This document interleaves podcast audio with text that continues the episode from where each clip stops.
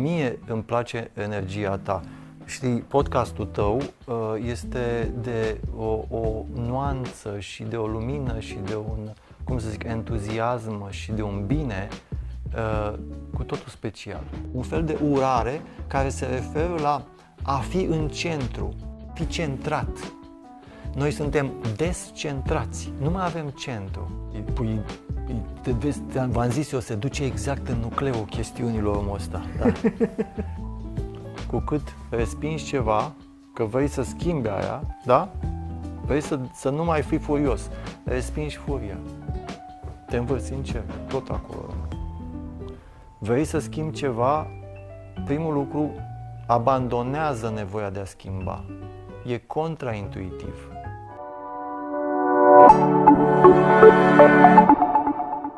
Salutare! Mă bucur tare mult să te regăsesc la un nou episod din Ideaticul și sper ca de fiecare dată să-ți ocupi timpul cu sens și să obții noi perspective de cunoaștere. Înainte de a-ți ura vizionare plăcută, aș dori să mulțumesc prietenilor și partenerilor de la 10plus.ro, o platformă de cursuri online pentru copii și adulți cu profesori de 10+. Mă bucur nespus că împreună putem face bine prin educație. Așadar, îți doresc să te bucuri la maximum de acest episod și să aduni din el cât mai multe cărămizi ca să construiești o versiune mai bună a ta. Îți super mulțumesc și pe curând! Matei, îți mulțumesc că ești alături de mine. Nu o să fac niciun fel de introducere clasică. O să-ți mărturisesc doar că e prima experiență cu un invitat în care m-am simțit în felul în care m-am simțit am avut sentimentul că te cunosc de o viață.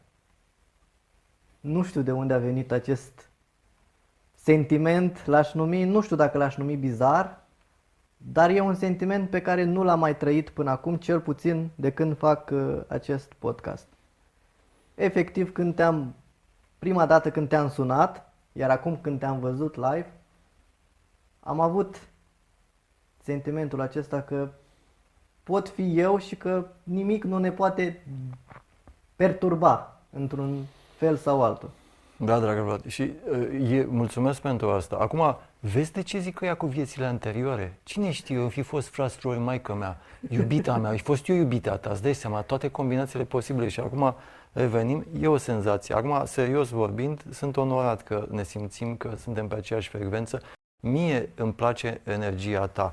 Știi, podcastul tău uh, este de o, o nuanță și de o lumină și de un, cum să zic, entuziasm și de un bine uh, cu totul special. Uh, și să se uite oamenii, cum faci introducerea, cum creativitatea ta. E, na, avem noroc că depui efort în felul ăsta, știi, și iată, produce așa ceva. Despre asta e vorba până Îți la mulțumesc, chiar mă onorează cuvintele tale. Apropo de efort, nu știu dacă depun efort. Cred că e din interiorul meu, vine ceva din interiorul meu. Uh-huh. Pentru că vorbeam și cu Paul Tucaram, îl cunoști cu siguranță, uh, uh, zilele trecute și spunea că orice vine dintr-un efort din acesta susținut, dintr-un efort asidu, nu are semnificație sau are semnificație pe termen scurt. Ori la mine cred că ăsta e secretul. Vine natural, vine firesc, uh-huh. vine dintr-un, nu știu exact de unde vine, dar simt că nu e un efort din acela clasic. Nu, uh, probabil ce zicea Paul e legat de a fi în flux. Știi, diferența între rad și iad, rad auzi, iad, iad și rai e că atunci când faci lucrurile cu efort, asta înseamnă că există o formă de conflict în tine ceva din tine nu vrea să fie acolo. Ajungi la scârbici ca să fii corporatrist, știi, genul ăsta de chestii. În, în situațiile astea, viața este, uh, știi cum e în, în reprezentările vestice, uh, sisif, împingi la bolovan, împingi la bolovan și degeaba. În schimb, un, un fel de dancing, nu dancing queen, un dancing Shiva sau dancing ceva în care faci lucruri de plăcere. Nu te simți obosit când ești în flux.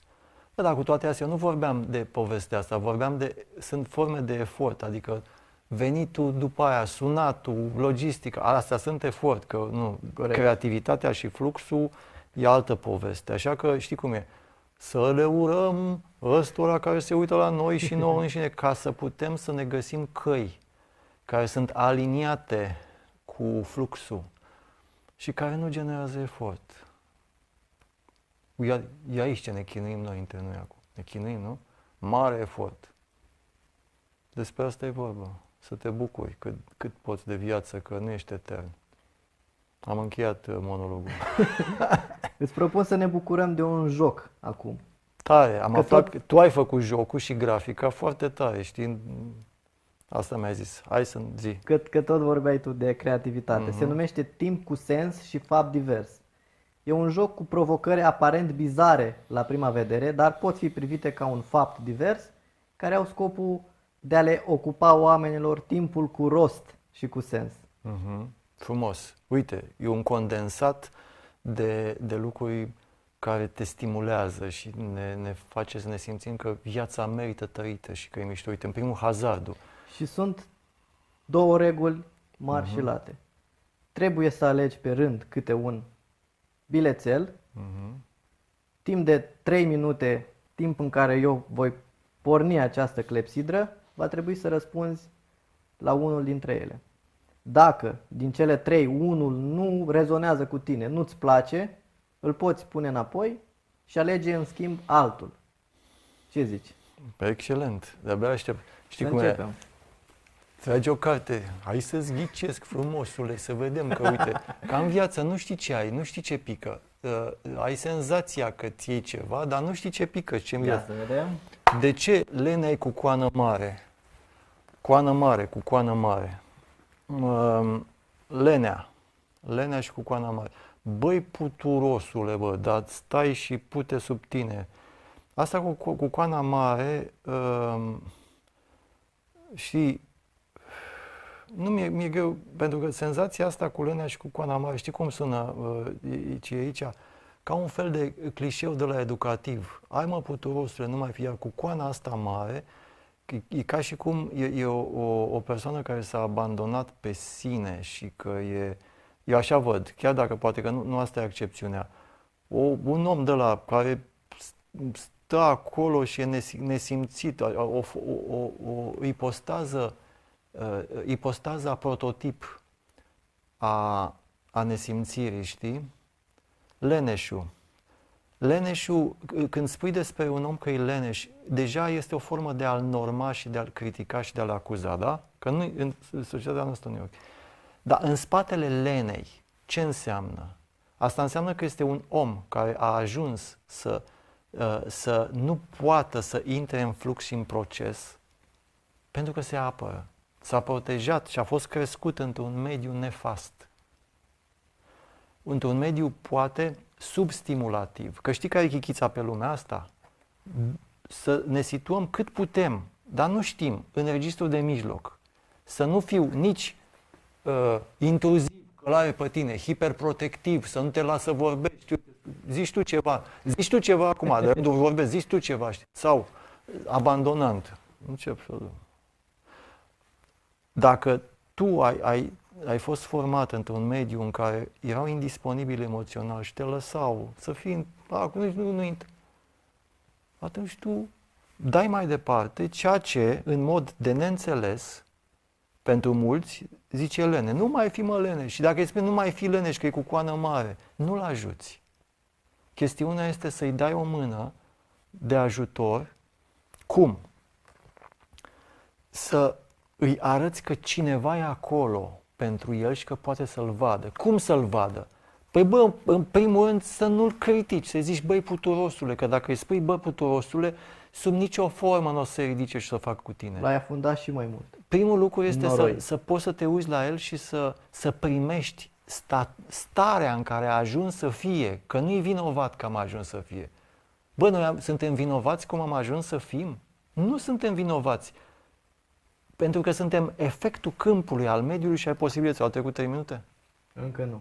Ah, Ultimele ia. secunde. Ultimele secunde. Așa că ă, de câte ori vedem un puturos sau un leneș și cu gen cu coană mare pe stradă, să vedem ce din noi este de fapt intolerabil și proiectat în aia, știi? Că în noi Poate să zică o altă uh, voce, spune, băi, trebuie să faci, să rupi, să tăși așa, ce stai caputul rosu? Și asta e o, o parte din tine care te protejează de a ajunge în situația celui care e leneș și este acuzat. Și atunci mai bine ești tu hiperactiv decât să fii acuzat. Au trecut. Punem aici. Am intrat în prelungiri. Prelungiri. Vezi, ca un joc. Dacă nu ne putem juca, n-am făcut nimica. Ce caracteristici te-ai chinuit să, de- te-ai chinuit să dezvolți la tine? Încredere, tenacitate, simplitate, curaj. Tare, asta cu chinuitul, vezi, ai băgat... Uh, uh, nu poți să dezvolți ceva dacă te chinui să o faci. Dezvoltarea nu presupune chinuială.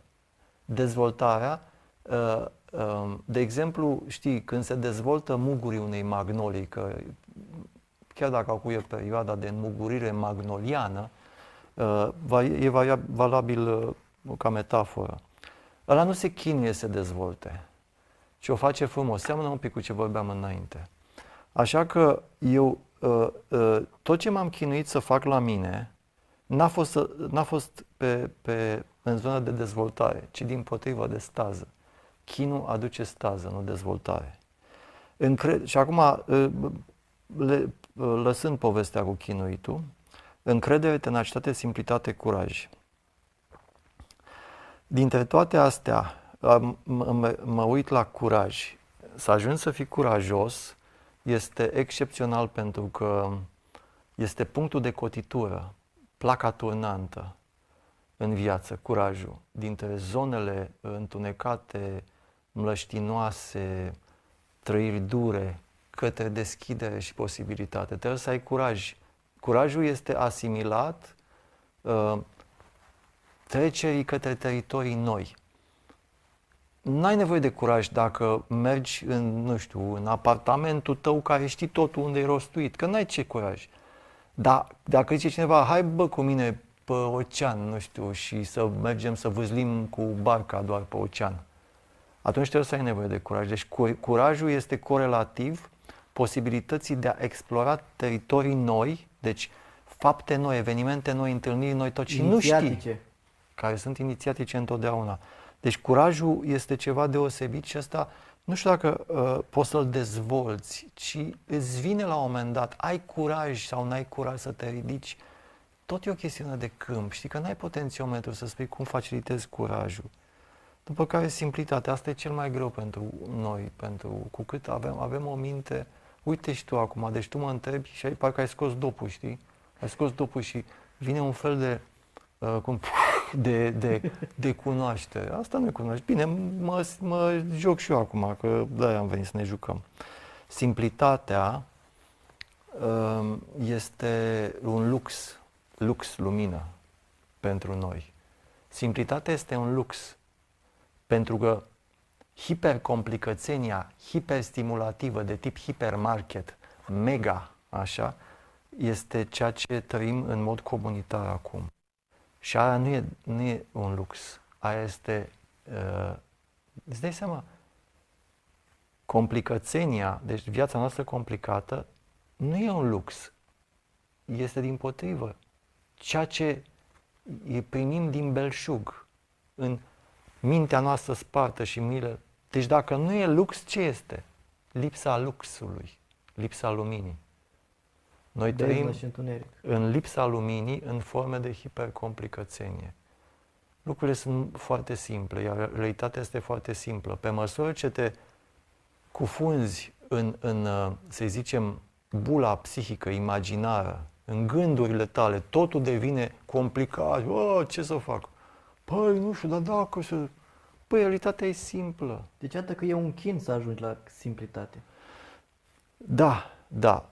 Uh, ca să poți să simți simplitatea, e ca și cum uh, e, e foarte greu și chinuitor, pentru că nu o suporți. Noi nu suportăm simplitatea, probabil. Încrederea, asta e ceva să ai încredere și e ceva important. Să poți să ai încredere, adică să te lași. Pe mâna cui te lași? Pe mâna ta să te bizui pe tine.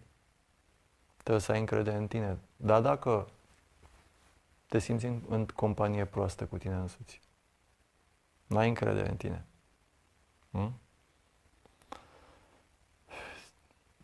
Ești, ai încredere în tine după cum ai încredere în ceilalți, știi? Nu e invers? Ai încredere în ceilalți după cum ai încredere în tine?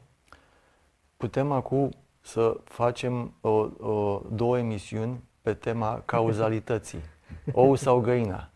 Cine-i primul? Și deja am depășit prelungirile. Și în momentul în care faci așa, ar, arăți. E circular. Știi?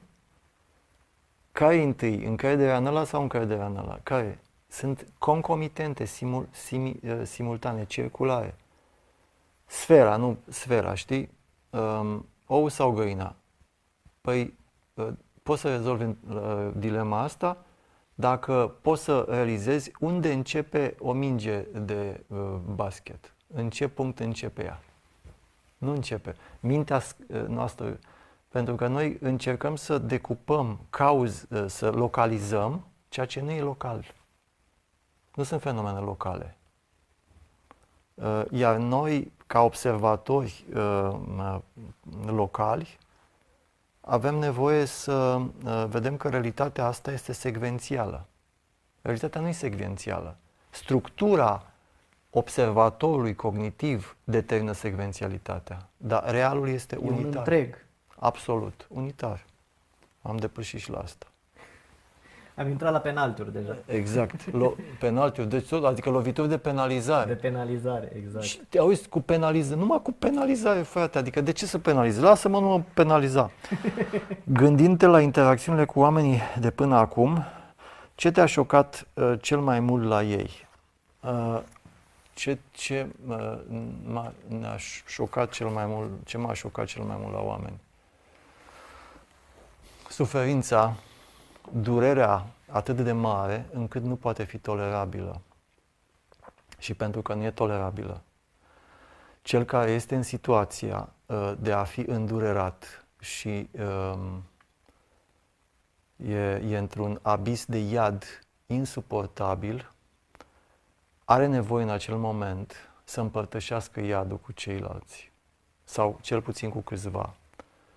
Și atunci găsește în mod spontan, pentru că așa funcționăm cu toții, un țap ispășitor un cineva care este de vină și responsabil cu starea de iad în care a ajuns.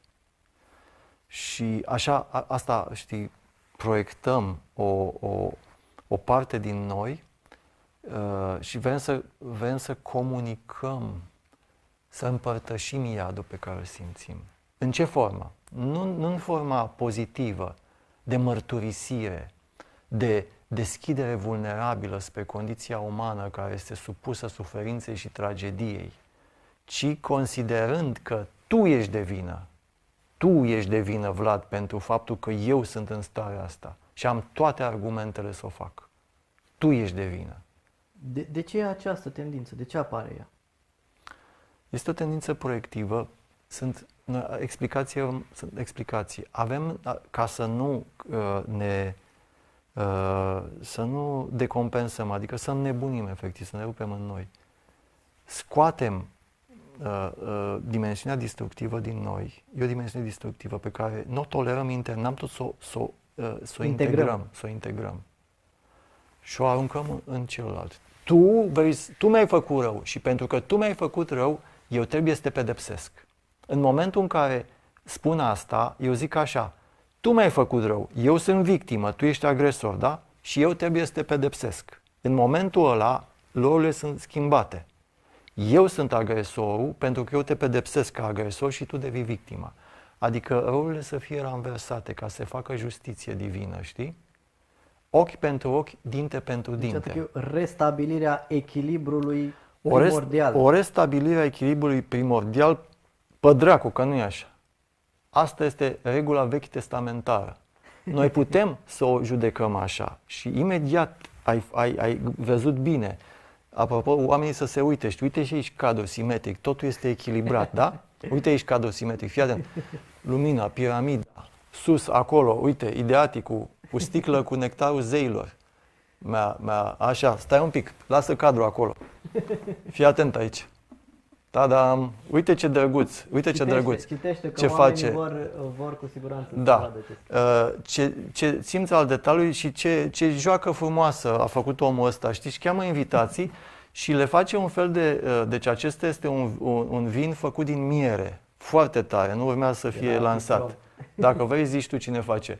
Uh, și apoi ia poza invitației. Vinovăția este agresivitatea întoarsă pe noi înșine. Matei Georgescu. Și exact cu o poză. ce vorbeam. Uh, da, nu întâmplător. Și punem aici din nou cu ideaticul. Acum revin. și asta a fost o scurtă incursiune vis-a-vis de echilibru și ai sesizat. Deci, practic, victima agresor, agresor victima. Deci de câte ori găsim țapii spășitor și aruncăm vina, în momentul respectiv ieșim din poziția de victimă în cea de agresor. Ok. Și tu ai zis echilibru, echilibrare cosmică, balanță cosmică și eu am zis pădra cu balanță cosmică. De ce? Pentru că funcționarea asta de tip uh, bapa mătii, să zic, adică să întorci ochi pentru ochi, dinte pentru dinte, care este specifică Vechiului Testament, este specifică zonei primitive din noi. Știi cum e în uh, situațiile astea? Bă, ce mai ai făcut, bă? mai ai făcut, mai ai dat, de, mai dat de mai julit la braț? Păi eu îți dau să te julesc la două brațe și un picior. Și așa se escaladează din ce în ce mai mult. Aici este un factor de competiție din care, în care lipsește iubirea. Și vine în istoria culturii noastre Noul Testament, Isus în accepțiune psihologică și aici aveți în paralele cumva, cum să zic, integrativ, antropologice, culturale, psih- psihologice. În, deci, Vechiul Testament poate fi comparat cu ceea ce Melanie Klein uh, numea poziție schizoparanoidă. Adică un, o, o, un stat tectonic în noi, primitiv, în care noi funcționăm competițional, în care este separat uh, binele de rău, total separat. Adică, ce mi-ai făcut mie mai dat de mai juri la braț? Păi eu care am făcut brațul ăsta, eu sunt foarte, mă pup, eu sunt bun. Tu ești rău, tu ești bestia nenorocitul. Eu n-am nimic, eu sunt bun. Tu ești rău, vezi, tu ești rău, eu sunt bun. Nu există posibilitatea de integrare între cele două. E disociere. Dis, absolut. Uh, știi, uh, mai ții minte cu jurăm uh, care era un, un gest de protecție? Știi gestul ăsta de protecție? Știi? Da, Pinky Promise. Așa, așa. Ce, ce înseamnă asta? Asta înseamnă două elemente care sunt intricate și se ating. Sunt împreună. Adică nu mai e rău și binele separat, ca în desene animate, balaurul și prințul sau nu știu ce, ci viața reală, noi înșine, aflați împreună și deodată cu rău și cu binele. Rău și binele intrinsec ființei noastre. Asta ne realizează. În uh, istoria noastră psihică, așa sunt, rău și binele. Uh, pe măsură ce noi evoluăm și ne dezvoltăm, rău și binele se apropie și ajung să fie, știi aia cu șerpișorii care se, sau ADN-ul sau orice spirală. Spirala este semnificația unității polarelor care este cheia în viață. Contrariile care se atrag. Se, se, se, și ajung să fie împreună. În psihologie se numește ambivalență în registrul nevrotic. Ambivalența, să poți să tolerezi ambivalența, adică ce înseamnă? Să poți să, în ghilimele, urăști și iubești o, aceeași persoană fără să mai vrei când o urăști să fugi de ea. Să poți să pui împreună ora cu iubire, adică negru cu albu. Adică în momentul în care uh, tu, de exemplu, uh, uh, nu știu ce, ești enervat și îmi zici, dă-te dracu, Georgescu, nu mai avea... și eu să zic, ah, Vlad, păi eu nesimțit, eu nu mai, nu, nu, mi-a făcut ceva, nu mai vreau să aud de el, înțelegi? Deci în momentul ăla polarizez și eu te, uh, fie tu ești idealizat, curat, remarcabil și când faci o figură de asta, basculezi în partea altă intolerabilă, ca și cum ai fi ultimul om și nu mai vreau să am de-a face cu tine. Înțelegi ce, ce zic? Că nu știu dacă, nu vreau să mai fiu critic, vreau să înțeleagă oamenii. Când întoarcem în spatele unui om, este pentru că nu mai tolerăm o dimensiune negativă din el. Dar nu e din el, e din noi. E din noi. Și pe măsură ce noi putem să tolerăm dimensiunea negativă din celălalt, asta înseamnă că o tolerăm Păi în tolerăm noi, pe noi și cel, polarele au început să se intrice, e mai bine. Acolo unde înainte vrei să fugi, mai stai o secundă. Uh, apropo de rost, respiră, observă, surâde și taci și vezi ce din tine stimulează celălalt, că e un maestru. Și... Nu fugi da. de furtună, apropie-te, ca bivolii. Nu știam că bivolii așa fac? Da, Se apropie, da? da, ei nu fug de furtună, Pardon. merg odată cu ea, înspre ea. Așa. Merg, merg cu ea și înspre ea. E asta cu înspre ea, nu știu dacă recomandam, măcar să stai locului. Nu știu dacă să fim chiar bivol, dar nu știu boii ce fac. Nu știm ce fac boii Doar și împung. furtuna. Împu- Hai să zicem, nu, uh, nu fim bivol, să fim boi, să rămânem pe loc când vine furtuna. Să vezi chestia asta. Deci, iubirea, legea iubirii este mai, mai presus de legea dreptății și a competiției. În Mizerabile, știi, Jean Valjean și fură sfeșnicele din biserică, da? Preot. Le fură după ce e găzduit de preot acolo. Le fură și e, e prins de, uh, mă rog, ce era atunci poliție, nu știu ce, și este adus, ai fu- a furat sfeșnicele din biserică. În momentul respectiv, preotul, res- preotul trebuie să zică așa, băi, da, legea dreptății, într-adevăr le-a furat, băi, l-ai furat, nu pot, tre- trebuie să plătești. A încălcat legea dreptății, da? Legea justiției și a venit cu o lege mai mare, care este ultima, legea iubirii. Și ce a făcut? A mințit. În virtutea legii iubirii, preotul a mințit. Și a mințit și a spus, nu le-a furat, i le-am dăruit eu. A mințit preotul. Un compromis. E un compromis, dar n-aș spune că este compromis, este expresia uh, unei viziuni asupra lumii în care dreptatea este făcută de oameni acolo unde lipsește iubirea. Regulile și legile umane și virtuțile umane și toate procedurile pe care noi acum le scriem ca să nu le încălcăm sunt expresia lipsei iubirii. Ce înseamnă iubirea? Cum se trăiește iubirea? Simplu.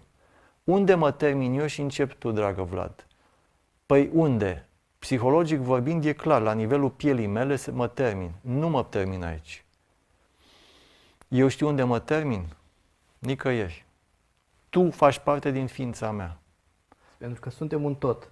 Da, asta este teoria. Practica, realizarea acestui lucru, dacă realizezi că suntem un tot și simți că suntem un tot, eu nu pot să, să-ți fac ție rău pentru că tu ești parte din mine. Pentru că automat îți faci ție. Da. Și atunci nu mai ai nevoie de reguli și de legi.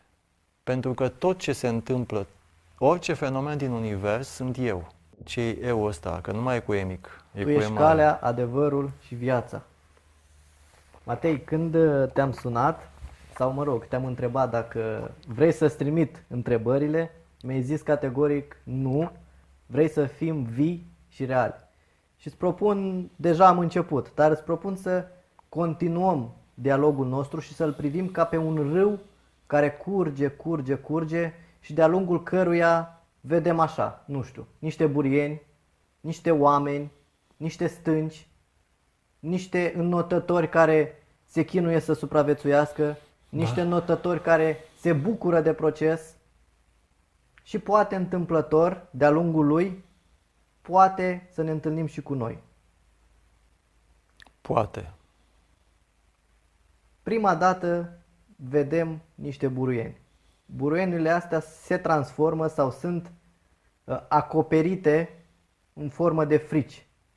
De unde au răsărit buruienile astea? Fricile astea, de unde vin ele și apar în calea noastră, în drumul acesta fluid, în procesul acesta continuu. Întrebare ajutătoare. Ca în bancurile astea, știi, banc ajutător. De ce există frică pe lume, tată? Cam asta e întrebarea, da? De ce a lăsat Dumnezeu frica? Orice răspuns ar da un tată, ar fi o pseudo-manieră de a liniști copilul. Frica există, este o realitate. O putem nu explica, ci primi în viața noastră. frica face parte din viața noastră. Dacă cineva spune, nu, există tehnici ca să ajungi să nu-ți mai fie frică. Nu.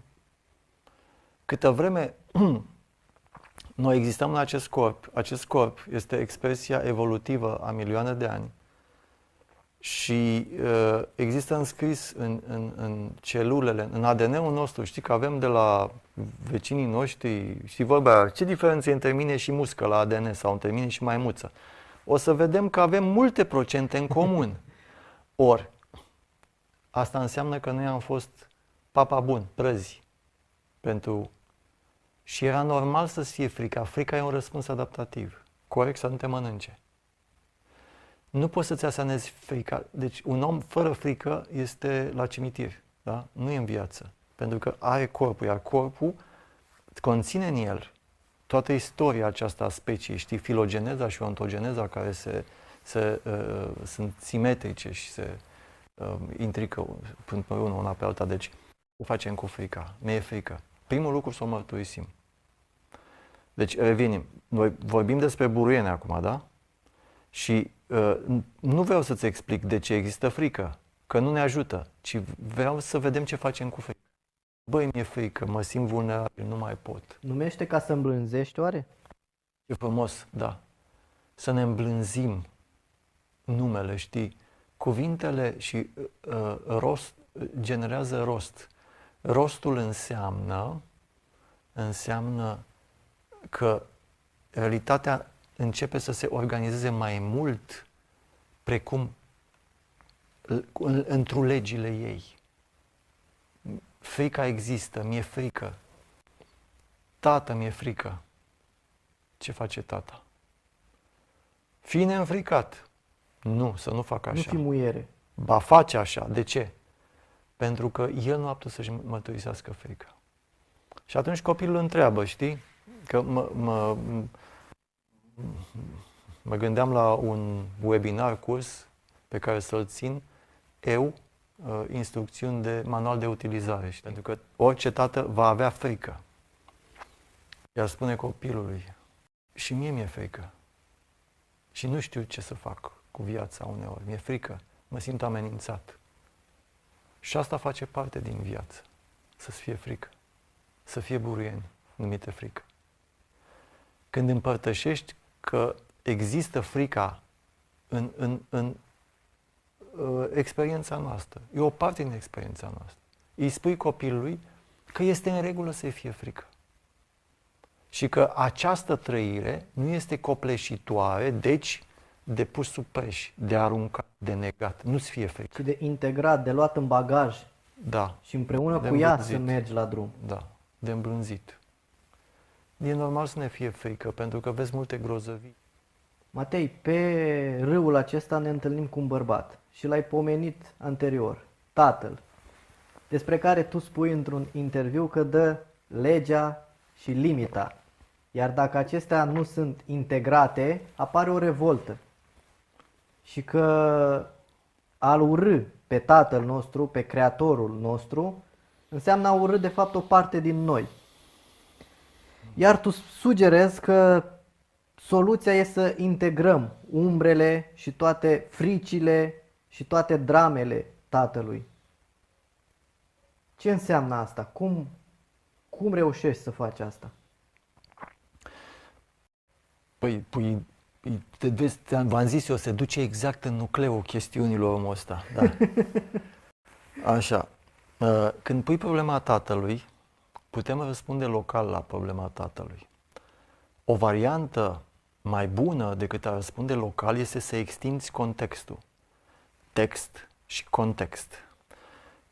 Și atunci, când vorbești despre tată, nu poți să vorbești în sine despre tată. Ai nevoie să vorbești despre tată împreună cu mamă și împreună cu copil. Acest triunghi, Trinitatea. Trinitatea este uh, un număr special, nu mai e doi, sunt trei, nu sunt încă patru. Și aici deja parcă vorbim într-un limbaj mai bolborositor de vrăjitoare sau metafore. Bun, o, poate o să revenim și la numere. Ce tatăl aduce legea? Tatăl e sus, tatăl e de-a dreapta, e acțional, mama e de-a stânga, feminitatea, masculinitatea. câmpul acesta, știi că vorbeam de echilibru, nu? Echilibrare, echilibru. Yin-yang, întuneric, toate polarele. Lumea celor 10.000 de, de obiecte este creat din acest principiu al balansului cosmic dintre cele două. Emisfera stângă, emisfera dreaptă, neuroștiințele uh, oferă aceleași uh, uh, configurații acum cognitive, hărți de semnificații, precum discuția dintre feminin și, și masculin. Mama și cu tata. Ei doi fac din gen, parte din generația anterioară. Să zicem că noi suntem copii, da? Ei sunt în spate. Ei se iubesc între ei. Dacă se iubesc între ei, asta înseamnă că există o coerență de Acum, să nu idealizăm. Forme de iubire înseamnă forme de echilibru. Da? Se țin de mână, uite aici, ăsta e mama, asta e tata, se țin de mână, merg, fac lucruri. Copiii văd povestea asta și simt. Simt co- o formă de echilibru, o formă de echilibru. Acum să ne imaginăm că asta e mama și tata, da? Și ce fac? Tata. Fă, firea dracu de femeie, ce faci aici? Du-te și dă copilul de mâncare nesimțită. Ma, lasă-mă, lasă-mă dracu în pace, băi bărbate, lasă-mă firea, nu mă înțelegi, nu mă iubește. Ăsta, se duce și bea o țuică și două palmă astea și copiii sunt acolo. Ce fac copiii? Se simt responsabili vis-a-vis de toată povestea asta. Și cumva se identifică sau contraidentifică cu un unul dintre cele două personaje. Astfel încât copilul, de exemplu, s-ar putea ralia un băiat cu mama contra agresorului, știi? Și atunci copilul respectiv se raliază cu mama și începe să se contraidentifice cu tata, să zică ești un nenorocit, eu nu vreau să fiu ca tine, uite ce suferință Și își neagă partea aia. Și ajunge în felul ăsta să, să, fie, să se revolte față de elementul masculin, puternic, da? Și pe măsură ce se revoltă, pe aceeași măsură că se transmite transgenerațional, că despre asta e vorba, în generația următoare, această încurcătură sistemică, cum îi zicea Hellinger, care este o mișcare de evoluție întreruptă. Ăștia doi părinți, în varianta asta în care fără nenorocit-o și o bate, asta a, a fost preluată transgenerațional. Se poate restabili echilibrul ăsta? Cum integrezi asta, ca să rupi patternul trans- transgenerațional de care vorbeai? Uh, nu e bine să rupi, pentru că orice ruptură... Sau să-l integrezi. Da, ru- cuvântul ruptură te duce imediat cu gândul la Spitalul Obregia. Pentru că orice uh, discontinuitate în viața psihică înseamnă o decompensare, știi? Și decompensarea uh, numai, e, totul, totul e necesar să fie lin, lin ca să putem, uh, că noi suntem niște procesoare de informații incredibile. Să nu se ne omogenizeze jucăm. ca o cât de cât și să meargă încet. Deci, întrebarea ta este dacă există pe lumea asta posibilitatea de schimbare. Da? Astfel încât uh, să ajungi să-ți iubești și stimezi părinții pe mama și pe tata ca să-ți fie ție bine. Nu? Asta știm din... Să-ți fie ție bine. Dacă se poate lucrul ăsta. Acum, dacă răspunsul dăm din zona unui, uh, eu aș să zicem, eu ca psihoterapeut uh, și zic că, păi, vii la, la Nentu aici, că eu rezolv pe tot firește. Păi, da, uite-te la testimonialele de pe site-ul meu, mateigeorgescu.eu, că acum e promo, mateigeorgescu.eu. Uite-te acolo ce e acolo, păi, nu? Dacă o spui în felul ăsta, sigur, e o formă de promovare și este în limbajul, limbajul, cum să spun, de marketing prin care funcționăm, dar este ceva local. Răspunsul non-local este, există posibilitatea ca lucrurile să devină mai bune, dar această posibilitate noi putem să încercăm să o convocăm, nu să o determinăm. Să o convocăm la discuții? Cum adică să o convocăm? Să o convocăm, știi, convoci, convocatul ăsta e ca la ședință. Um, adică hai să negociem, hai să vedem. Nu, nu, nu în sensul ăsta. Care sunt condițiile ca o plantă să crească? Pământ bun, apă, soare, adică căldură. Astea sunt condițiile necesare ca o plantă să crească. Ca viața unui om să se schimbe, are nevoie, deci, să evoce și să, să crească în, în, în, în, în contextul său aceste condiții de viață care susțin viața. Asta înseamnă schimbarea. Un om care își reneagă tatăl, nu și-o reneagă pentru că el nebun, este reacțiune la acțiune. Este expresia câmpului pe care l-a primit, felul în care el a putut să supraviețuiască acelui câmp. A devenit un revoltat. De exemplu, o parte din el, în istoria lui, poate să simtă că are dreptul intern la o viață mai bună, pentru că mulți își refuză și spun, lasă-mă dracu, în primul rând cu psihologii ăștia, cu terapeuții, nu fac nimic, îți iau bani, nici mai știu ce. Nu spun că fac, că nu facem noi. E ceva de dincolo, e un plan mai mare. Asta spun. Că ziceam cine e în vârful piramidei, știi? Că de aici am cine e în vârful piramidei? Pe atenție că dacă ești în vârful piramidei și te crezi că ai putere să determini să nu știu ce, ești într-o inflație care te duce la suferință. Nu noi facem. Noi convocăm, știi? Uh, nihil sine deo. Noi convocăm lucrurile.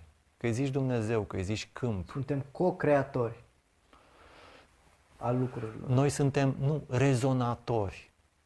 De, putem să co-creăm dacă reușim să rezonăm cu un câmp extins. Și când reușim să rezonăm... Cum am făcut noi aici. Am rezonat și am co-creat acest interviu. Da, da, însă nu noi, noi ca individualități locale. Da? Noi ca energii? Noi ca, acum intrăm, știi, noi ca, așa Constantin, noi, noi ca cine om fi, că nu știm cine suntem. Când întreb, cine ești tu, Vlad? Poți să spui lucruri uh, memorate de tip social, nu știu ce, da? Nu ești asta. Știi bine că nu ești asta. Ce ești atunci? Cine ești noi ăsta? Hm? Cum ar spune Eminescu, un nu știu ce și un nu știu cum. Perfect. Acest nu știu ce și nu știu cum este poarta către un ce și cum care este incognoscibil și care ne determină. Și acum chestiunea este simplă, nu? Noi, ca să răspundem, să vedem chestia asta a rezonanței și a rezonatorului. Văzând că ai ajuns așa, spui, eu, eu ăsta este un construct. Mă, mă m-am pus în poziția asta, da? Tu constatând un fenomen care s-a întâmplat. Și de unde vine? De unde a venit? De unde a venit? Bun, hai să mergem un pic mai departe, o analogie, că noi învățăm prin analogii. De când am început să înregistrăm, um, ți-ai crescut părul cu 0,3 uh, mm. Cum ai făcut asta? E un proces natural, independent de voința, de putința mea. Absolut. Ți-ai bătut inima, ți-ai uh, crescut unghiile, ți-ai Evident că nu. La fel și cu pusul mâinilor. Diferența este că acolo este uh, limpede că nu poți să ai acces și ai o senzație cum că mișcările, uh, de, de exemplu, toți sunt mișcări, mișcări bă, și atunci viața ne controlează pe noi, nu noi pe ea? Când spui asta în momentul ăsta, nu pare a fi un revoltat care zice ce, eu sunt acum ma, ma, mazeta, sunt marioneta vieții? A? Da, e o retorică a revoltatului. Absolut. Dacă însă cel care este păpușarul e un câmp de iubire, de lumină, de încredere, suport, susținere infinită, nu te mai revolți. Dacă tu te simți marioneta unor condiții exterioare, exterioare universale, cum să le spun, vitrege, dubioase, unul care de-abia așteaptă să te pună să stai capră, ca să zicem așa, nu? Nu mai, păi zici, păi frate, ce stau capră? Asta că sunt și eu șmecher, vorba aia, golani, noaptea golanii nu fac nani-nani, nu mă, lasă-mă. Și atunci Asta este diferența dintre felul în care percepi realitatea. Știi că e chestiunea liberului arbitru. Că aici am ajuns. Păi nu există liber arbitru sau există liber arbitru? Răspunsurile sunt în funcție, vezi piramida asta? Dacă ești aici și, și spui așa, eu nu accept să fiu marioneta nimănui, da? Pe, pentru că simt că în zona de jos energiile sunt dense, universul nu este fiabil. Pe măsură ce, ce urci, simți energia mai bună. Crești nivelul de da, conștiință. și de energie, simți că universul se deschide și e, e suportiv, e bun. Și atunci, din momentul ăsta, nu te mai revolți, că ești în interexistență și interdependență cu toate. Și că, de exemplu, faptul că tu stai așa, influențează, mă influențează pe mine în toate felurile. Suntem co-conexați. deci asta înseamnă cu atât mai mult că eu, ă, dacă mă consider separat de tine, este pentru că nu pricep nimic și sunt într-un, într-un spațiu mai de jos. Pe măsură ce ajung mai sus, și asta este din nou o reprezentare mentală. Pe aceeași măsură, stările de acceptare, de iubire, de integrare, de iertare, de compasiune cresc și atunci mă simt împreună deci, cu tine. Întrebarea mea, chiar dacă a fost teatrală, a fost de aici. Noi aici funcționăm, asta este povestea. În genere aici funcționăm. 80%, 90% din populația globului și din, chiar din viețile noastre funcționează într-un regim de supraviețuire supus unor astfel de chestiuni în care dacă vrei poți fi inspirațional, fi puternic, fi pregnant. Știi că ne distram noi la început cu binecuvântarea și cu Axis Mundi, știi, și cu Axis Mundi. Zic asta acum? Hai să facem, că e, cum să zic, băi fraților, nu vă înjur pe nimeni, nu, nu vă, și e, nimeni. E, e, e, e urât, da, în fine. Știi, la noi, știi gestul ăsta de putere, putere, ăsta este falusul, da? Falusul este o formă, de, o, un substitut vestic al axului lumii. Axul lumii a devenit, cum să zic, camuflat în falus. O ai mai mare. Hai să ne duelăm între noi. Care face pipi mai departe, care o are mai puternică, care are gradul mai mare și acum mai nou, care are bomba mai mare. Băi, bomba mea e mai mare. Eu am mai multe bombe și mai mari. Eu am nucleara. Este un joc infantil, narcisic infantil, incredibil de stupid. Pentru, nu e stupid pentru un nivel, adică destructiv în definitiv, e destructiv. Și este specific acestui regiune a vieții, destructivitatea umană. Pe măsură ce e mai sus, e integrată. Când e integrată, probabilitatea de a fi exprimată, pentru că este legată, e conținută, scade. Uh, și um, a, revin la, la falus, la falusul, da, și axul lumii. Dar um, la noi, de exemplu, chestiunea aceasta a devenit un injuriu, da? Asta arată cum ar veni falusul, să-ți o trag, da? Asta în vest, dar în est, asta, asta făcută la dublu așa chiar, se face așa, știi? Asta este uh, ide- un fel de urare care se referă la a fi în centru, a fi centrat. Noi suntem descentrați, nu mai avem centru. Justiție, dreptate de care vorbeam anterior. Da, dar este o dreptate care nu mai este înscrisă în, în, în codurile noastre de legi, ci este înscrisă în, în, în existența în sine. Ă, nu te întreb dacă e drept sau nu este drept, de pildă, ă, ca ce să zic, respirația sau trahea să arate așa. Sau, hai că n-am luat un exemplu bun. Ar fi o, și să, să încep să te enervezi, să, să consider că nu e drept, că ai doi ochi. Nu e drept, frate, că am doi ochi, trebuie să am patru. Și, de exemplu, să te iriți și să, să, să faci apoplexie că n-ai patru ochi. Noi nu ne revoltăm. Adică, cum să te revolți? Revolta este ca și nu, nu poți să fii înscris în realitatea și în legile Universului. Și de aceea se creează justiția, știi? Justiția, justiție, legile sunt în zona de jos. Și atunci care e o alternativă sănătoasă la revoltă?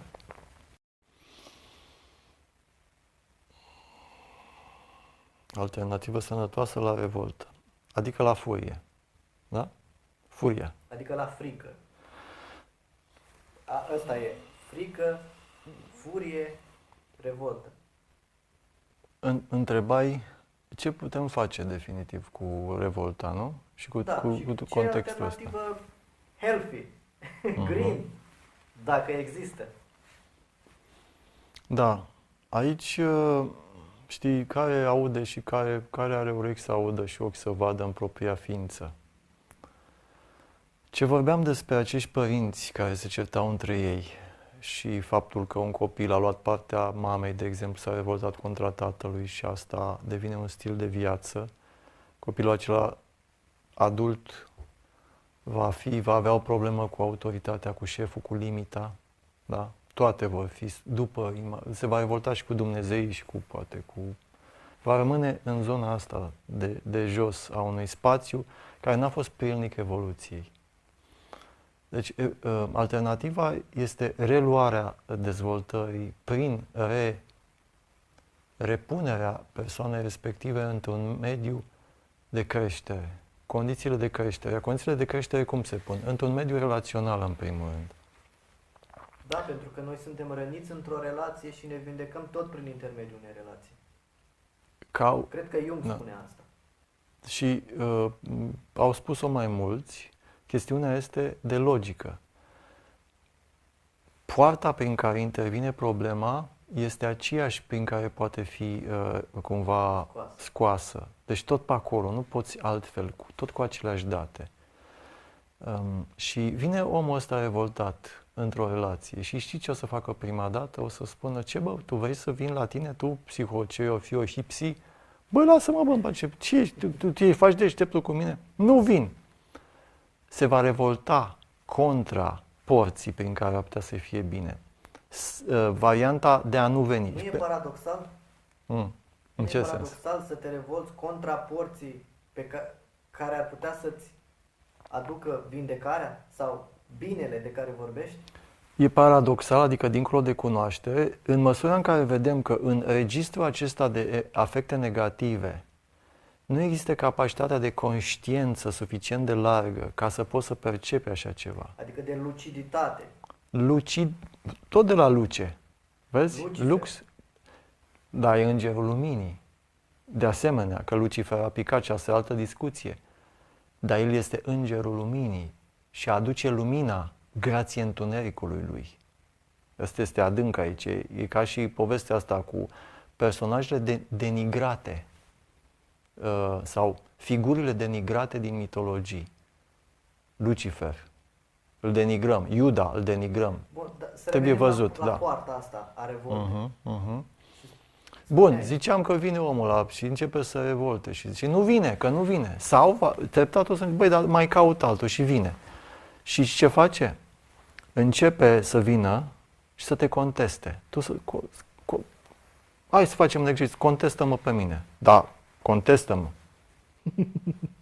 Bun, hai să facem un, uh, un joc de rol. Băi, cheliosule, ai venit aici să-mi arăți mie tu că ești mai tare și mai mare decât mine, că ai falusul mai, mai în forță? Da. Așa m-am comportat cu tine. Am vrut să, să am simțit nevoia să fiu, să am o ascendență asupra ta. Da. O ascendență? Cum adică? Să te încalec. De, de ce ai face asta? Să-ți arăt că sunt mai puternic decât tine, pentru că am avut nevoie tot timpul să fiu în competiție cu tine. Asta înseamnă că e slab. Da, sunt slab. Sunt slab și vulnerabil. Sunt slab. Și accepti asta? E greu să, să mărturisesc în fața ta că sunt slab. Dar totuși o faci. Da. Dar față de tine mărturisești că e slab? E, mi-e foarte greu să realizez cât de copil sunt și cât de slab, vulnerabil. Nu te suporți în varianta asta de copil? Încerc să mă țin în brațe în momentul în care mă simt îngenunchiat de conjuncturi. Mă simt marginalizat și uneori chiar lapidat. Încerc să mă țin în brațe. Din partea aceasta a mea de copil, care s-a străduit să fie suficient de bun și n-a reușit să o facă. Și țipă, plânge și nu e nimeni să-l audă. Și atunci încerc să pun mâna pe el și să spun sunt aici cu tine toată viața, ai, ai făcut atât de mult efort să fii bine și simt copilul care stă undeva, uite așa. Pitit. Pentru că așa a fost, o bine, așa stă. Pentru că pare că indiferent ce este sau ce face, nu este suficient de, bin, de bun ca să fie iubit. Și atunci, ceva din mine îi spune, iartă-mă pentru faptul că n-am putut să te protejez. Iartă-mă pentru viața pe care ai avut-o, o viață în care ai fost marginalizat și aruncat într-un colț. Și asta m-a făcut uneori, pot să continui, ca o altă parte a mea să devină un fel de bestie, care să vrea să te domine pe tine, să te, pună, să te îngenuncheze pe tine. Dar când compasiunea asta față de copilul acela din trecut care a rămas blocat undeva acolo, când au efect cuvintele astea, când își produc efectul, pentru că pot pri- fi privite exact ca jocul acesta pe care l-am făcut noi, ca un joc de rol în care lucrurile sunt spuse doar de dragul și amorul artei. Cum poți să produci efect? Pentru că cred că cei care ne urmăresc au sesizat care este alternativa la revoltă. Acea comunicare cordială cu copilul nostru interior rănit. Cum, când își produce efectul această comunicare? Efectul este instantaneu în măsura în care condițiile sunt facilizate. Nu ține de noi ce spuneam eu, un orin mai mare. Adică când este apă, lumină și teren uh, fertil? Adică atunci când se adună doi sau trei oameni în numele meu. Este o metaforă. Mi pare smintit cum se adună în numele meu, în numele cui. Aici intrăm deja pe un teritoriu care nu mai e cognitiv, ci este un, o zonă a trăirii și a, Meta. E infra chiar, este trăire. Și asta se întâmplă în, în câmpul intersubiectiv real. Noi acum suntem în, într-un studio TV, da? Condițiile nu sunt chiar prielnice pentru, pentru, sau nu știm câmpul, cum ajunge. Dar în momentul în care, de exemplu, acum încerc, încerc, nu încerc, mă conectez cu, cu copilul din mine, acum îl văd că se bucură, nu stă așa, se simte, se simte că se poate juca și asta am făcut. Și asta se transmite. Că de asta, cum să zic, vede, și felul în care vin aici că îmi place și mi-a plăcut compania de să mă joc, nu am o miză să prestez ceva, să afle ceva. Mă bucur de studioul acesta remarcabil, nu? făcut de Ioan, zicem, nu? Ioan Da, sigur, sigur. Și copilul se simte bine și se joacă. E semnul de crispare, știi, și de seriozitate, da. Nu degeaba homo ludens. Absolut. Să fim ludens cât se poate. Cunoașterea prin joc, terapia prin joc, vindecarea prin joc. Joaca și viața. Viața. Neseriosul vieții este... Crispatul, revoltatul. Toate sunt, știi cum, uh, inflamat, inflamatorii. Te-ai inflamat, te ia flama. Adică există acolo un proces destructiv, transformativ, care trebuie potolit. Revenim. Cum se întâmplă? Cine întreabă? Când cineva întreabă cum se întâmplă totuși ca să poți să convoci condițiile de schimbare, cel care întreabă în acel moment nu se află în condițiile de schimbare, pentru că întreabă. Este în căutare. Este Și în... este într-o formă de disociere. Da. Când intri într-un câmp, să zicem, relațional, de grup sau care este dedicat vindecării, nu, nu mai pui întrebări decât, sau pui întrebări, pui întrebări, pui întrebări și pe măsură ce ceva se întâmplă de dincolo, că nu poți să, să, să determini momentul în care începi să simți.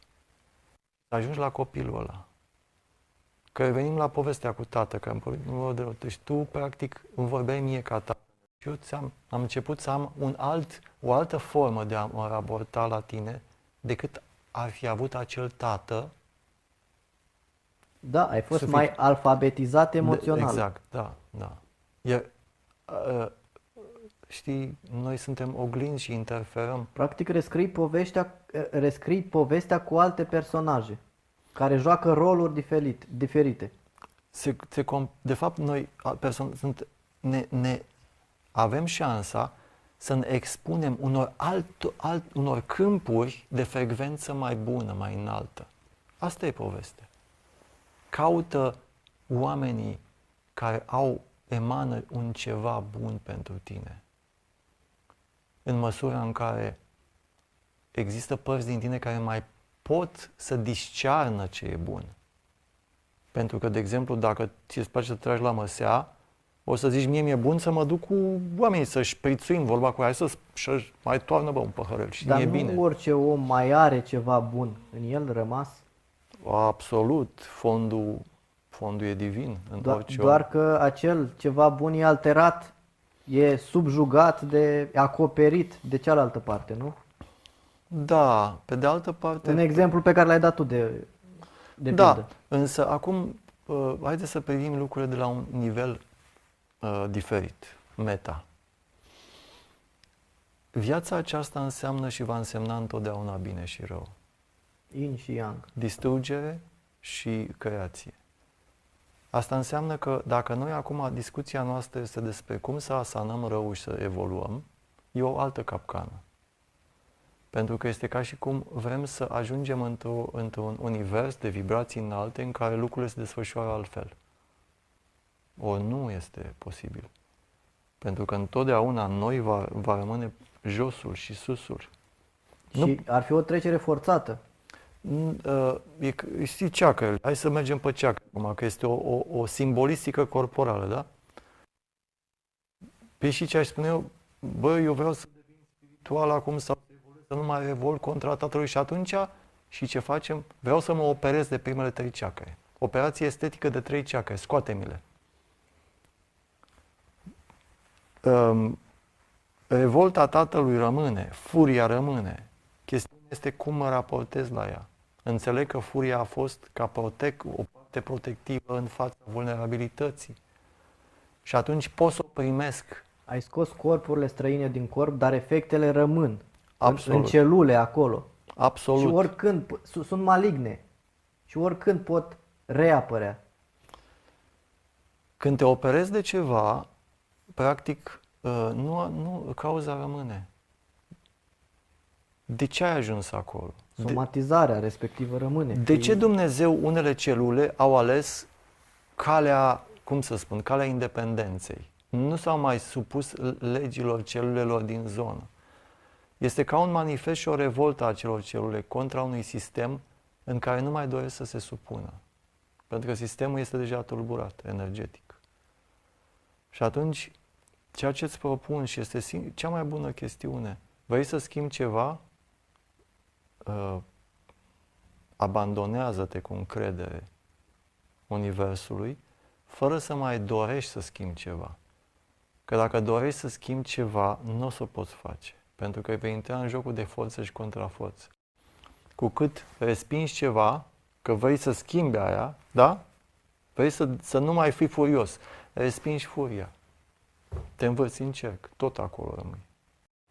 Vrei să schimbi ceva, primul lucru, abandonează nevoia de a schimba. E contraintuitiv. Pe dos. Da, e paradoxal. Paradoxal. Paradox înseamnă din, uh, alături de cunoaștere. Cunoaștere înseamnă cunoașterea asta defensiv-cognitivă. Legile schimbării, legile... Deci accept, acceptarea. Inima, nu mintea. Dar chiar putem folosi intelectul ca să ne ajute? Și nu pentru a despica, despica întotdeauna firul în patru? Intelectul întotdeauna o să taie realitatea în părți din ce în ce mai mici. Deci iar, e un măcelar. Iar asta ne ajută perfect, știi cum? Uite camerele astea, uite ce facem noi aici, este grație intelectului, ajunge la oameni. E mare ajutor. Ce înseamnă, nu știu, tot unde am ajuns, tehnica, e bună, e bună, dar asta nu, gen, nu, nu, nu aduce schimbare în, în interior. Nu-ți dă o viață mai interioară mai bună, povestea asta. Și să știi asta. Intelectul e foarte bun în adaptare, în... am ajuns pe lună, Marte. Și atunci ce ar putea face diferența? Cum am putea să folosim ceea ce avem prin intermediul uh, intelectului ca să facă într-adevăr diferența și nu să devină la un moment dat destructiv. Că dacă tot stai și analizezi ce spune Matei, a, uite, mi-a spus revoltă, mi-a spus... Și te duci în interpretări, în straturi, în vinovăție, în... și așa mai departe și continui în aceeași notă. Intelectul în cazul ăsta nu te ajută, e evident. Cum poți să-l faci să te ajute? Să integrezi, să accepti, să deschizi chakra inimii. Acest intelect, intelect hiperanalitic, deci, nu? Care Exact. despică. Asta știi ce este? O parte p- care protejează. Este o parte din noi, asta așa poate fi înțeleasă ca Un personaj. protector. Un protector. Protectorul acesta nu degeaba face ce face. Știi că cei mai inteligenți oameni sunt cei care au fost expuși unor medii în care a trebuit să-și dezvolte acest protector inteligent. Îl apreciezi, îi mulțumești, nu-l exilezi, nu-l trimiți. Nu vrei să-ți, să-ți reduci gândurile, să bla bla, nu la, nu. Îi mulțumești și îi apreciezi efortul de fiecare clipă. Vezi încă și ș- v- însă și știi că este doar o parte care protejează. Știi asta. Și că dacă e o parte care protejează, nu te duce undeva în mod special. Funcție de protecție. Protecție în fața a ce? Când poți să pui întrebarea asta, lucrurile se pot schimba. Protecție poate în fața tumultului vieții. Poți să mergi mai departe, tumultul vieții cu care, pe care îl resimți cum în inima ta, Ca un foc care te arde și, mocnit. și cum se simte mogneala în inima ta, arzătoare, ca emoții. Revoltă. Furie, Frică. frică, da. Mhm, Da. Ajungem aici, la frică. Iată, în, de fapt, ceea ce facem acum nu se face cu intelectul. Se face cu, cu intelect, minte, corp în același timp.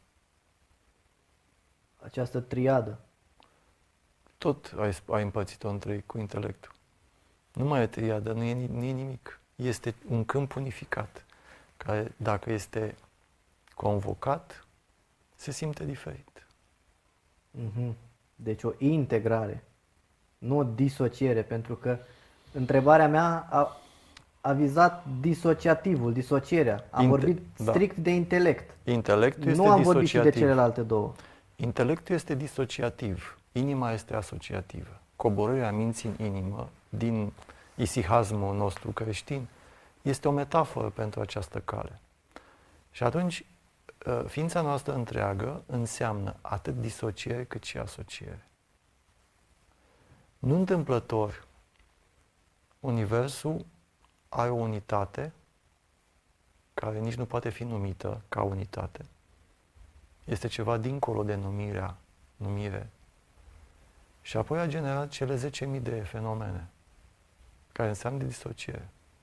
Dar nu e vorba despre ceva acolo, ci este despre vorba despre ceva aici.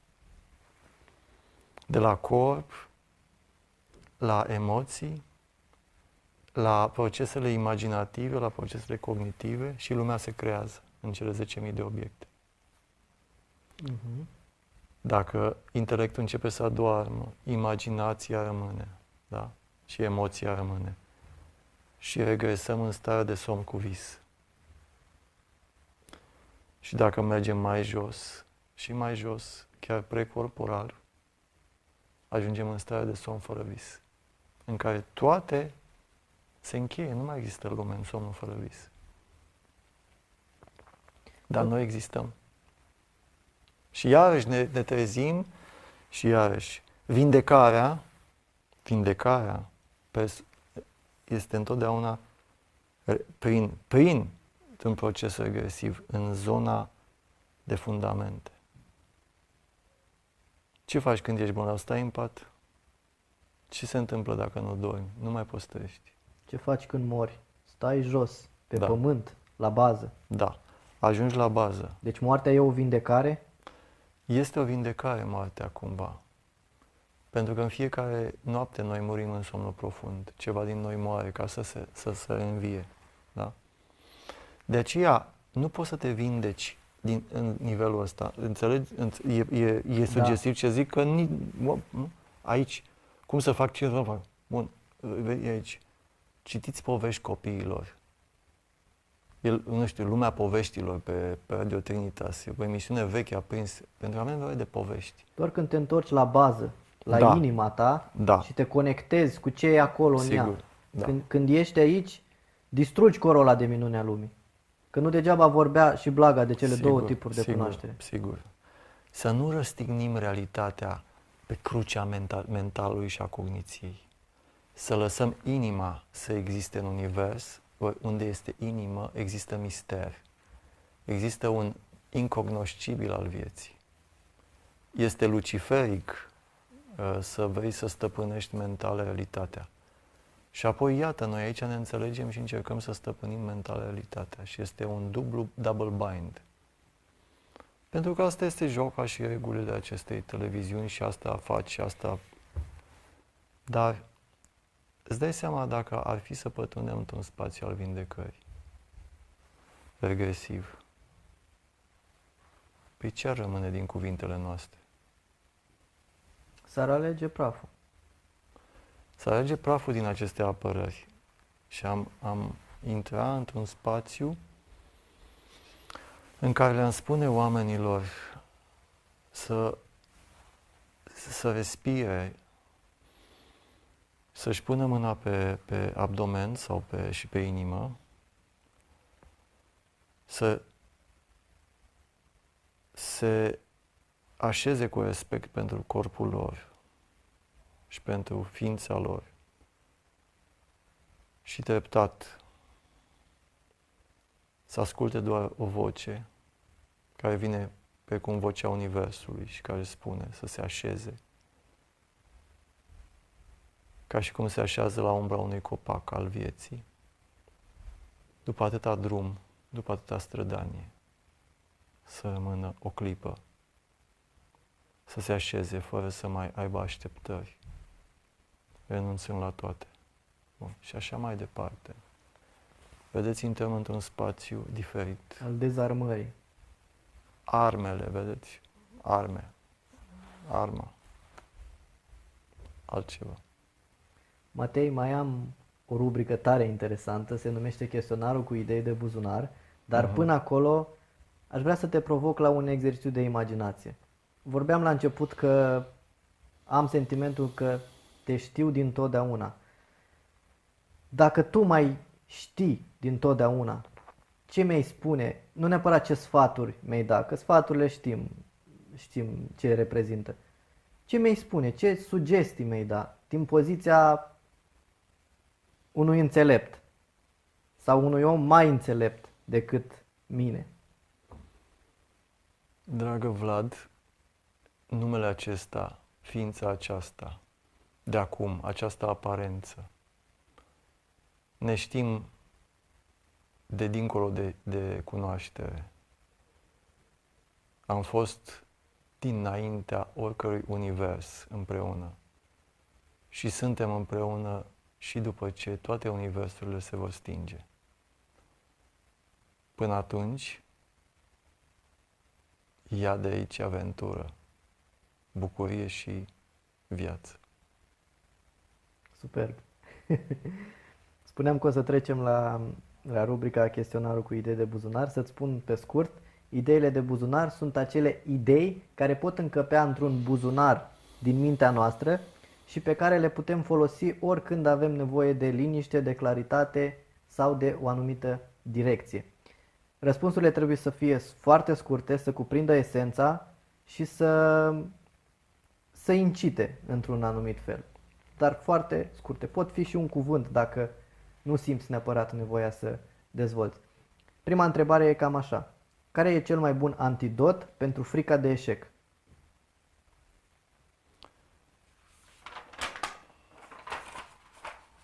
Pace. Acronimele, e acronim, să ne înțelegem, pace. Primește A. P de la primește. A.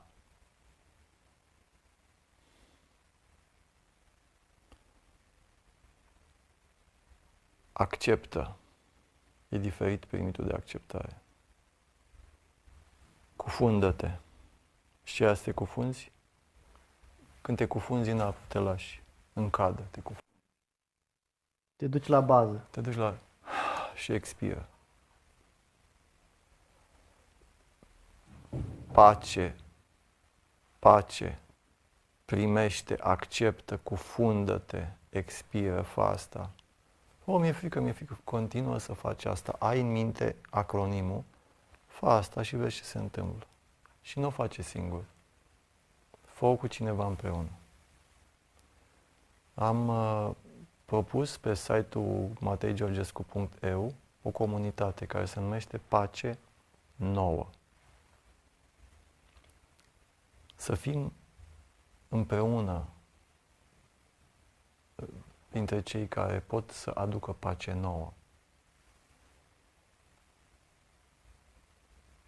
În momentele de tulburare ai nevoie de o ancoră, un acronim, ca o mantră. Și știi că acest cuvânt pace înseamnă a, a putea să, să primești sau chiar să pierzi, să pierzi, să poți să-ți pierzi obiectivele, să, să, să accepti să pierzi, că ai pierdut ceva. Nu se întâmplă nimic dacă pierzi, că atunci o să câștigi.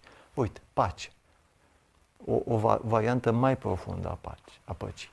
Pierde. Abandonează. Pierde, abandonează, cufundă-te și expiră. Ce să pierzi? Păi ți-e frică pentru că ai o miză. Pierzi miza. Ce o se întâmplă? Nu poți să, poți să pierzi, că o să respiri în continuare. Primăvara o să vină. Abandonează. Abandonează-te fluxului. Cufundă-te și expiră. Pace. Comunicarea este? Comunicarea este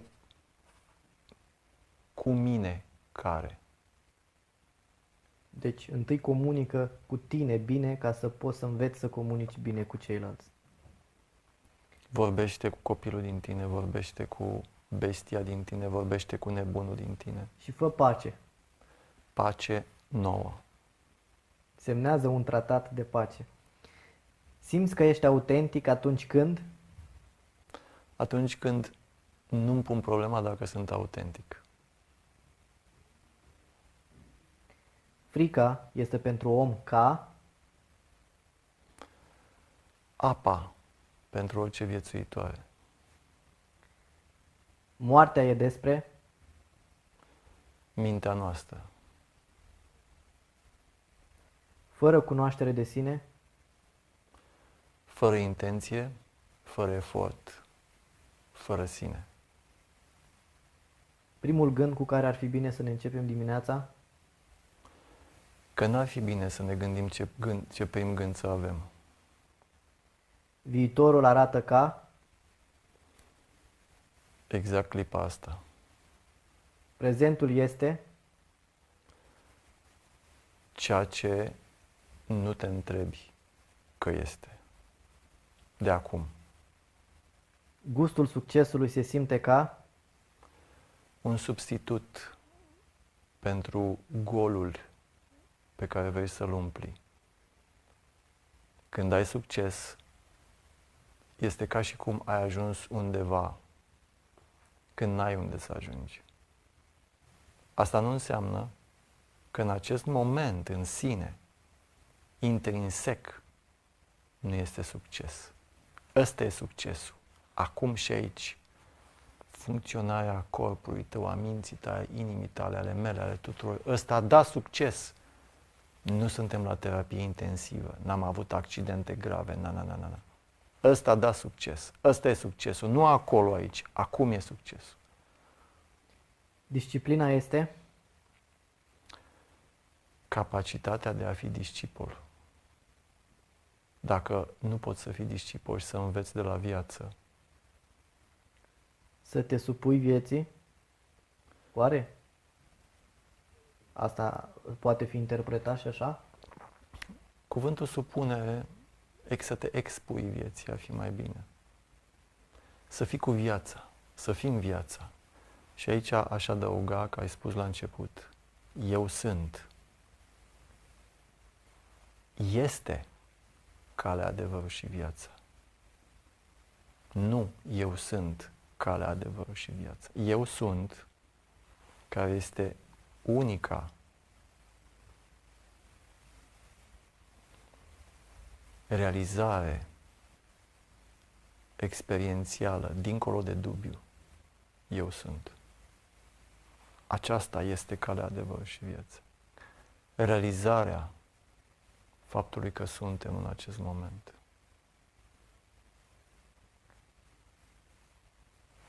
Extraordinarul înseamnă să? Să poți să realizezi că suntem cât se poate de ordinari atunci când ne, avem nevoie de extra. Râd pentru că Paul Tucaram mi-a dat același răspuns. Uh-huh. Mi-a spus că extraordinarul înseamnă să fii banal, să fii comun, să fii simplu. Da, da. Și atunci ești extraordinar. Când ești simplu, ești extraordinar. Da. Două unelte care ne-ar putea ajuta să câștigăm lupta cu noi înșine sunt? Iubirea și compasiunea. Sunt să ai iubirea pe umărul stâng, compasiunea uh, pe umărul drept. Deși sunt surori, compasiunea și iubirea.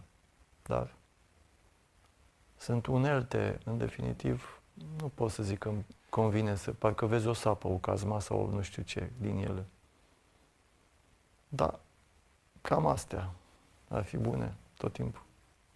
Și dacă ar fi să păstrezi pentru totdeauna o singură idee în buzunar, care ar fi aceea? Eu sunt. Aici și acum. Nici nu mai contează. Eu sunt. Am dubii că sunt? Asta e poarta spre toate. E sursa. Faptul că pui întrebarea am dubii că sunt, înseamnă că ești? Descartes a făcut chestia asta. Dubito ergo sum. Ergo cogito. Descartes însă... Mă îndoiesc de ce exist. A ajuns să facă povestea asta, dacă citim puțin viața, vedem că a avut condiții emoționale, afective vitege de, de creștere și de evoluție și a pierdut, a pierdut succesiv persoane dragi. Și atunci singura redută prin care el a putut să, să supraviețuiască a fost să se dezvolte partea asta cognitivă, protectivă și să facă din ea reperul existențial, fără să poată pătrunde în zona mișcărilor emoționale. S-a întemeiat cognitiv cum ar veni. Adică stimularea cognitivă, ce o fi însemnând asta și pentru el, este semnul vieții. Dacă însă se reduce regresiv și ajungi să nu mai gândești. Mai existi? De-abia atunci, din zonele locale de existență, ajungi să simți că ești ca o undă, ești o existență non-locală. Și atunci, dacă gândești, nu existi sub aspect non-local. Existi doar sub aspect local, care este o himeră. Egoul este un construct care are evoluție și moare. Ceea ce nu moare este uh, caracterul nostru non-local. Și atunci gândesc, deci nu există. Matei, mai am o întrebare pe care o adresez tuturor invitaților. E un exercițiu de imaginație care sună cam așa. Imaginează-ți că ai 100 de ani și pe patul de moarte mai ai doar un singur minut de trăit. Stră, stră, stră nepotul tău te întreabă. Înainte să mori, spune ce ar fi bine să fac cu viața mea?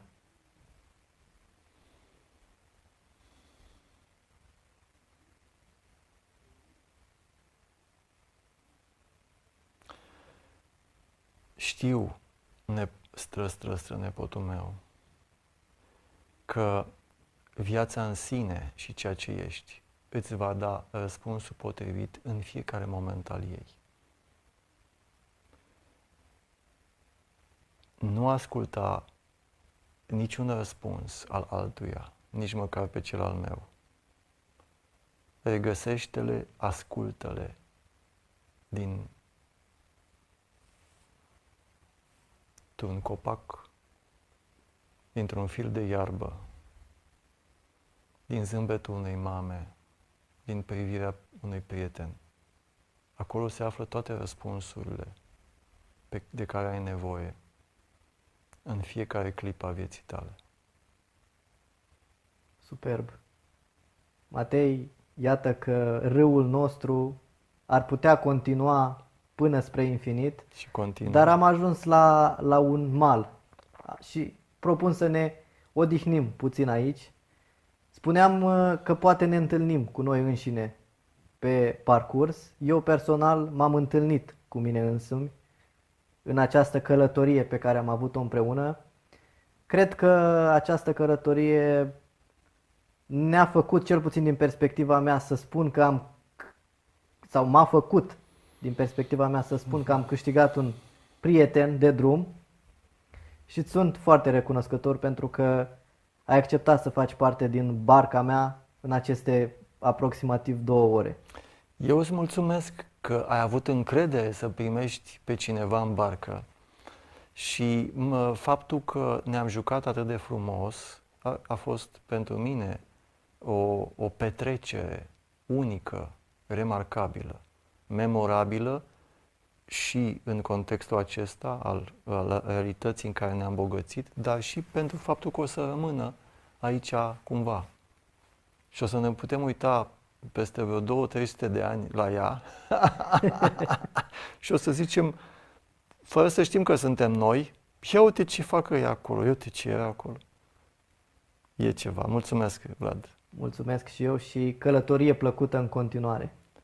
Fie să simțim vântul în pânze, în, în expediția noastră pe oceanul vieții, știind că la, avem sursa cu noi întotdeauna, oceanul, și că suntem niște picături atât de frumoase și bune de apă a vieții. Vă mulțumesc și vouă ideaticilor că ne-ați urmărit și fiți picături bune de apă ale vieții și nu uitați, dacă v-a plăcut și rezonați cu ceea ce am discutat noi astăzi aici și acum, să distribuiți mai departe și să răspândiți ideile care fac bine.